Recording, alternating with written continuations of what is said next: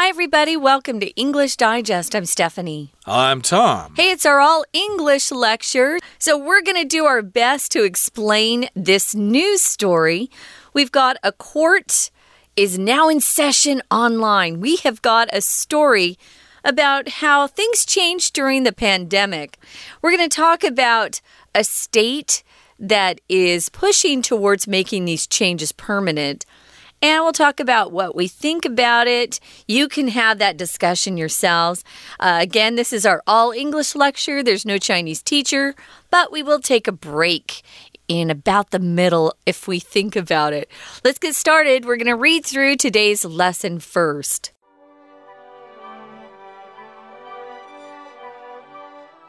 All over the world, the COVID-19 pandemic changed the way people interacted with each other,including in courts of law. But in some parts of the U.S., those changes are now here to stay.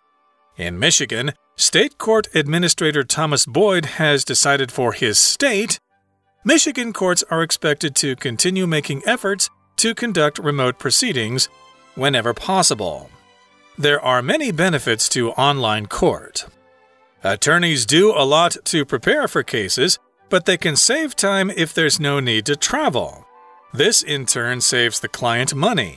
The government also saves money, as the budget for on-site court staff, building power, and security can be greatly reduced. Similarly, with no requirement to travel to a courthouse to observe them, public cases can be truly public. Anyone with an internet connection and a suitable device can attend. On the other hand,Virtual court is not unanimously esteemed. The American justice system grants criminal case defendants the right to confront their accusers. It is harder to do this remotely, just as it's harder to judge a person's honesty as they deliver their testimony. Humans use body language to gauge truthfulness, and video calls inhibit the interpretation of many such cues. Furthermore,There is no way for judges, lawyers, and juries to be sure that someone on a video call is not being influenced by someone just off screen. While trials with juries will resume in person, overall, State Court Administrator Boyd applauds the use of online platforms for increasing public access to justice. He might have an uphill battle ahead of him, though, as many still prefer in-person proceedings.One judge responded that virtual hearings can't be ignored, but cautioned that we have to figure out where it's going to work for us. Okay, let's look at the title first, guys. Court is now in session. Actually, that phrase there you'll hear a lot if you watch a lot of legal programs on TV or in the movies.Court is now in session. Usually the judge comes in, he's got the big robe on, or she's got a big black robe on, and they pound that gavel on their desk. I know they're sitting, in front of everybody, and they say court is now in session. They don't say it. Somebody else does for them who works with the judge. So the difference now, though, is that we're talking about court being online. So if something's in session, it's currently ongoing. We could say there's a recording in session if we're recording, and it just lets people know you need to be quiet if they're recording because the sound will sometimes come in from outside a door or that recording booth. So court is now in session online. Let's talk about what that means and what kind of changes have taken place because of COVID-19. Well, okay, all over the world, the COVID-19 pandemic changed the way people interacted with each other, including in a court of law.So, of course, we all know about the COVID-19 pandemic. It's not just an epidemic, but it's a pandemic because it's all over the world and it involves all sorts of countries. And, of course, it changed the way people interacted with each other.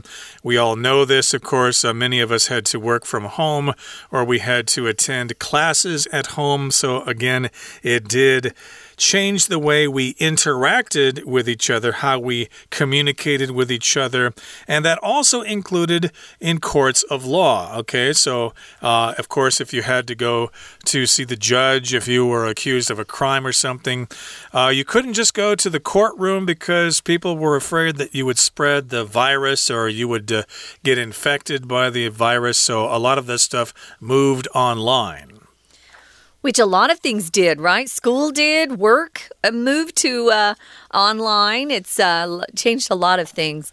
So we've got, we're going to talk about the court and some of the people that are involved in the legal system. So in some parts of the U.S., this was happening in the U.S., these changes. It says those changes are now here to stay. In some places, each state is different.That's what's unique about the United States. Our federal government doesn't control the states necessarily. States have more power, or they're supposed to, than the federal government, according to our Constitution. So we're going to talk about one state. It is closer to you, Tom, than me, Michigan, which I consider to be up north in a colder area of the United States. In Michigan, they've got a state court administrator. He's someone who just administrates. He's not a judge. He is not a lawyer. He may have been before he became an administrator, but he has decided for his state. I would think that this is something that needs to be decided by the voters and not by one person, Thomas Boyd. But he has decided that in Michigan, the Michigan courts are expected to continue making efforts to conduct or have these remote proceedings whenever possible. If something's remote, it just means it's not close. Usually, we use remote when we talk about the remote control for our TVs or our air conditioners. That remote control, it means you don't have to push buttons directly on that piece of equipment. You just point that control, the remote control, towards whatever you're trying to change, and it will happen. So these are remote proceedings, meaning they're not going to be on location and meeting in an actual court, but they're going to be online, like a lot of things moved to online during the pandemic.Right, and of course, to proceed means to move forward and do something. So a proceeding is when something happens, like a court of law. Those would be proceedings. And of course, his advice is to continue to have those proceedings take place online. They will make those efforts to conduct remote proceedings whenever possible. This is very vague, though. He's not being very specific here. He's just saying that, well, if you can, try to do it.If you can't do it, well, it's okay too. So it's not really a law or anything. It's just a suggestion, and a very vague suggestion at that. And here in the next paragraph it says, there are many benefits to online court. There are many advantages to having an online court. Okay, so indeed, you might think it's a bad idea, but there are some reasons why it's a good idea. And these are some of the benefits as follows.We're going to talk about the benefits first, and then maybe the downsides or the cons of this online court that we're talking about. So in paragraph 2, here's the first vocabulary word that we have. It's attorney. This is the plural form, attorneys. An attorney is exactly the same as a lawyer. When I was growing up,I usually didn't say my dad is a lawyer. I would say my dad's an attorney.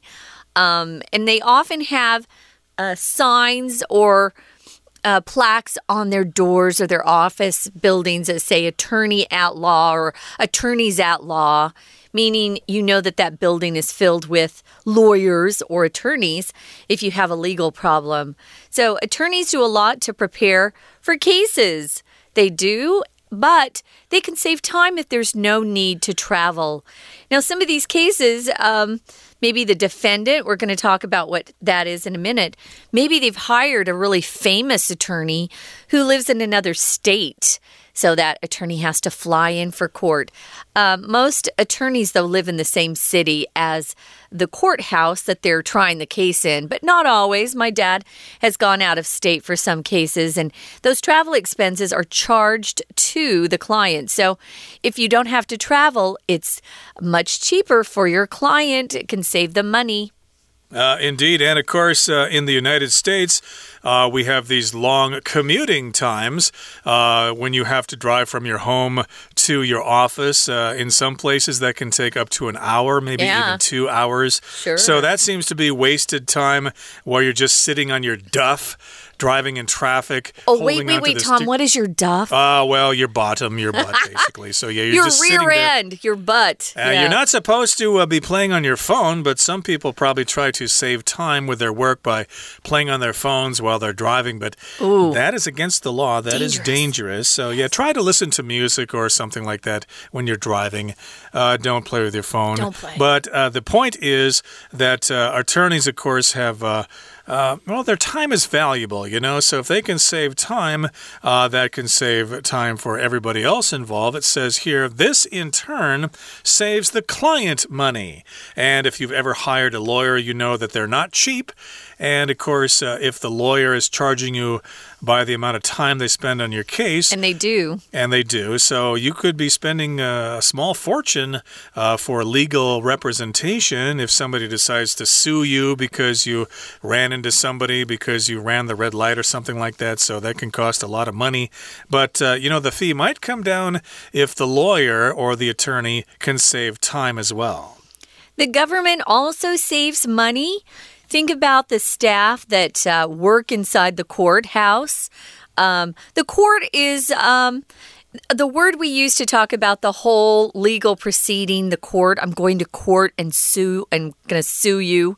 But it's the courthouse that they're going to. And there could be several different courthouses within the same large building. That's possible. But the government has to hire people to work on site. Remember, there's someone who is taking notes during the whole proceeding, who is writing down every word the judge says and every word the attorneys say on both sides. The witnesses, they write down everything. They're typing. They're stenographers. They're very good at what they do. You can save money on power.You don't have to turn on the lights and use the air conditioners. I'm sure that's expensive. And there's also a lot of security nowadays in the courthouse because a lot of people are angry when they go to court, either because of a divorce or maybe a murder. And before they had security, Tom, you know that we had some people who were shot to death in a courthouse. So there are security guards everywhere.Yep, and of course, if you go to YouTube, you can find lots of videos that show angry people in court trying to attack the judge or trying to attack the accused person. Or the witness and stuff like that. Yeah, the attorney, anybody. Right, so of course, you can't let people get hurt in court, so you need security guards there. And of course, there's more and more violence going on all the time. And of course, if you're doing this online, then security can be greatly reduced. And similarly, with no requirement to travel to a courthouse to observe them, public cases can be truly public.So, indeed, we don't got the requirement to travel to a courthouse to observe those cases. So, of course, people, I guess, can watch them from anywhere. It's truly public. It's not just limited to a few people who are able to drive to the courthouse. Yeah, there aren't a lot of seats or benches in a courtroom.So there's not a lot of space for visitors or viewers. And if it's a very public or famous case, people line up to get inside a courtroom because it's kind of entertaining, to say the least. So, yeah, you can save a lot of money if you don't have to go and hold a case on site. On site just means on location. You could say that, too.We're going to talk more about this, guys. But first, we're going to take a quick break and then we'll be back.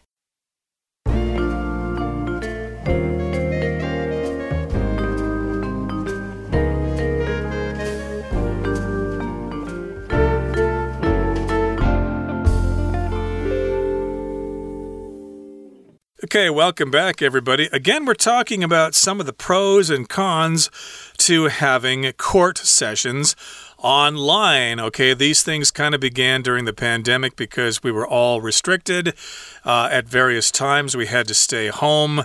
And so, court cases still continue despite those restrictions. So a lot of trials were taking place online. And in the state of Michigan, we've got this court administrator, Thomas Boyd, and he thought that the courts should try to continue to conduct remote proceedings whenever possible. And we also talked about some of the advantages to having trials online. Attorneys could save time, and that in turn could save the client some money, and the government could also save money because you can save on electricity for the courthouse. You don't have to pay the security guards to be there because there aren't any people there.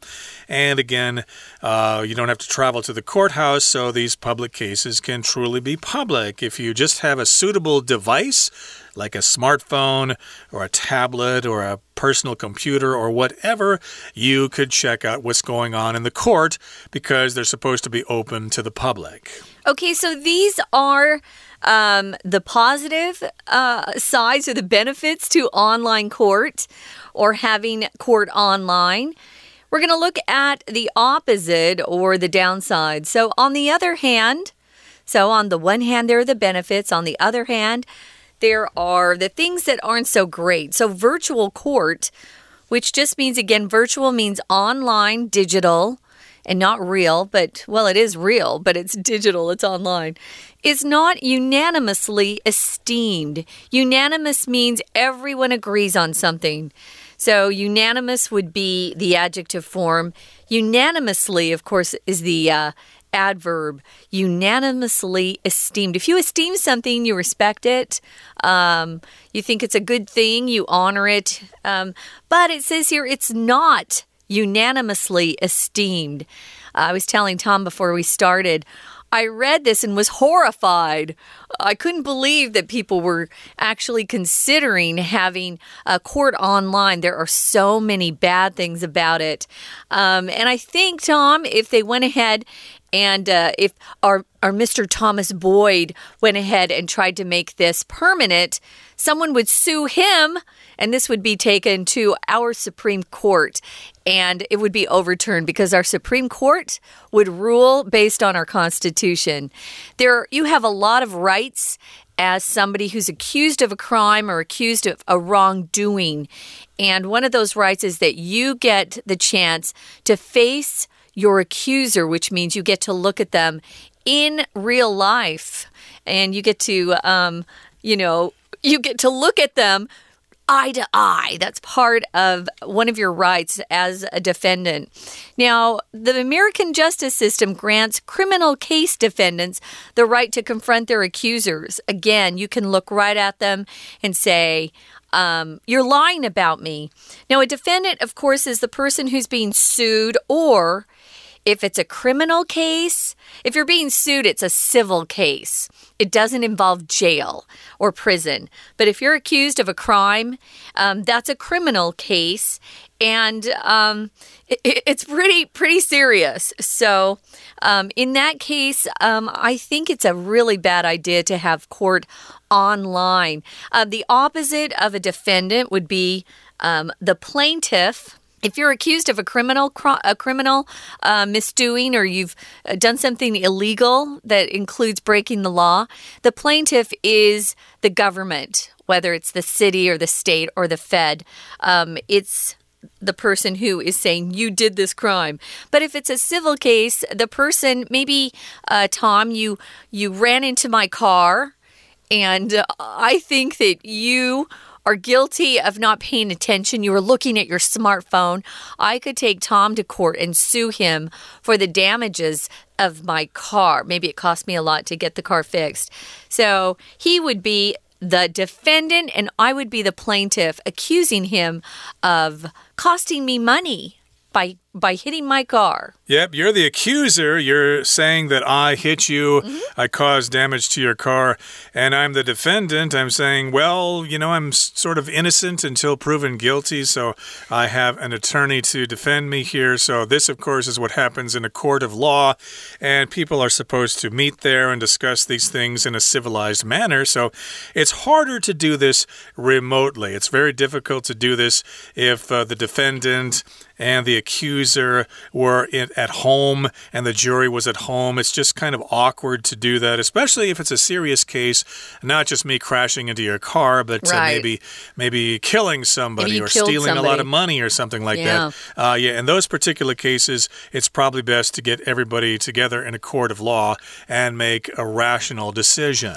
It says it's harder to do this remotely because it's hard to judge a person's honesty if you're just watching somebody on videotape, right? Or online. A lot of what happens in a courtroom is you're looking at the witnesses, you're judging if they're telling the truth or they're lying. A lot of that can only be done if you're in the same room together. Humans use body language to gauge truthfulness. To gauge something is to interpret it, to judge it. We use gauges, for example, in a car. We have a gas gauge. It measures how much fuel we have. Or if your oil needs to be replaced, your oil gauge. But to gauge here is a verb. It just means you're making a judgment about something. Here we're making a judgment about whether someone's telling the truth. And sometimes you can't see that if you're watching someone online. You know, it's good to see if they're moving their body, if they're sweating. The attorneys couldn't question them very closely. You know, sometimes they want to get the witness upset, and so they'll stand really close to them and try to get them to, you know, to actually break or, you know, confess something that they hadn't confessed before. Indeed. And, of course, movies about trials are best when everybody's there. Totally. You're out of order. The whole trial's out of order, etc. It gets quite dramatic there. And I did want to mention that this word gauge here is very tricky because the spelling kind of suggests that you should pronounce it gouge, which is weird. No one would pronounce it that way, but the correct pronunciation is gauge. Like every month, of course, you need to get a reading from your water gauge, so you can pay your water bill or your electric gauge. Right. Those are basically the instruments that are used to measure something. But again, as Stephanie said, we're using the word gauge as a verb here, and it just means to measure or to interpret or to check something out, to investigate truthfulness, to sort of measure it. To judge something, yeah. Video calls, they will inhibit the interpretation of many such cues. So here we've got inhibit. That just means to kind of get in the way of something, to block it, to make it not so smooth. Yeah, if you interpret something, that's the way you see it. That's how you explain it.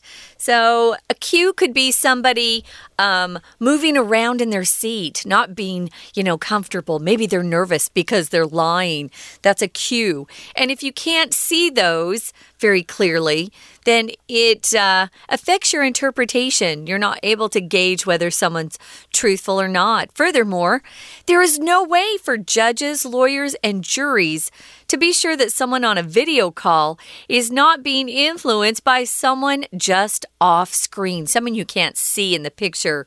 Maybe someone's giving them notes that they're suddenly looking at, you know. You can't do that in a courtroom. We'd see you. What's a jury? Well, it usually, at least in America, it usually is a group of 12 people who have nothing to do with you, but they're normal people who get asked by the government to come in and serve on a jury for a couple of days or couple of months. And they're the ones who judge whether someone is guilty or not guilty Or if somebody, remember Tom, hit my car, they might decide whether Tom was not paying attention and he needs to pay me money. The jury would decide how much he would have to pay me. So the juries are very important in the American justice system.I did want to mention that jury does refer to one group of people at a trial, okay? The jury, okay? Ladies and gentlemen of the jury, okay? So here we're saying juries because we're talking about different groups of people at different trials, okay? So don't make the mistake of referring to the different people in the jury as the juries. Oh, the juries are sitting over there. No, that's wrong. They're called juror. Yeah, jurors, okay? J-U-R-O-R, the juror or the right. Jurors.That would be the noun form, and then the whole group is the jury.、Mm-hmm. And oftentimes you hear members of the jury, etc., etc. So, of course, these judges and lawyers and members of the jury could not be sure that somebody was getting notes or coaching from someone off screen, which means they're somewhere in the room, but they're not on screen. You can't see them.、Mm-hmm. Now, moving on to the next paragraph here, it says, while trials with juries will resume in person, overall, State Court Administrator Boyd applauds the use of online platforms for increasing public access to justice. So these are trials that have juries, and yeah, you just can't conduct them online, so they will resume in person. They will continue in person, but still we've got the State Court Administrator, Mr. Boyd. He applauds the use of online platforms.For increasing public access to justice. Maybe for some things like traffic violations or something like that. To applaud usually just means, oh, yeah, you did a good job, yay! To applaud, but in this case, it just means you support something or you think it's good. Yeah, which is a great use of it, yeah.So you can express approval, support. They applauded this change in policy. Well, he might have an uphill battle, though, in front of him. If you have an uphill battle, it means whatever issue you're facing, it's not going to be easy for you to win or to convince people to do it your way, because many people still prefer in-person proceedings. That would be me. One judge responded that virtual hearings...can't be ignored. A hearing is just when you get a chance in your case or your trial to face a judge and explain what's going on. It could be before the jury is even selected. So a hearing is an official word in a court of law. This judge cautioned, which is just saying he was warning people to be careful. He cautioned that we have to figure out where it's going to work for us. Yeah, I'm sure if this continues in some of these states, you know, if someone doesn't feel like they're getting justice according to the law, this will be a case that will actually end up going to our Supreme Court and being decided. So to caution someone, just to give them a warning, oh, you got to be careful. I caution you not to go above the speed limit when it's raining in particular, because you might get in a crash. So, yeah, you can caution people by just warning them.Yeah, I remember in winter one time, my roommate Jay said, I caution you about the sidewalk. And then he slipped and fell on his butt, and that was quite funny. So in any case, yes, he cautioned, or he kind of let us know to be careful. He said, we have to figure out what's going to work for us. And that's the nice thing about the American justice system, that they can try this out, and it will go through various courts until it reaches the Supreme Court, and these things will work out in the end. I'm optimistic about that. Okay, that brings us to the end of our discussion for today, and it brings us to the end of our unit for today. So thanks for joining us, and please join us again next time for another edition of our program. From all of us here at English Digest, I'm Tom. I'm Stephanie. Goodbye. Bye.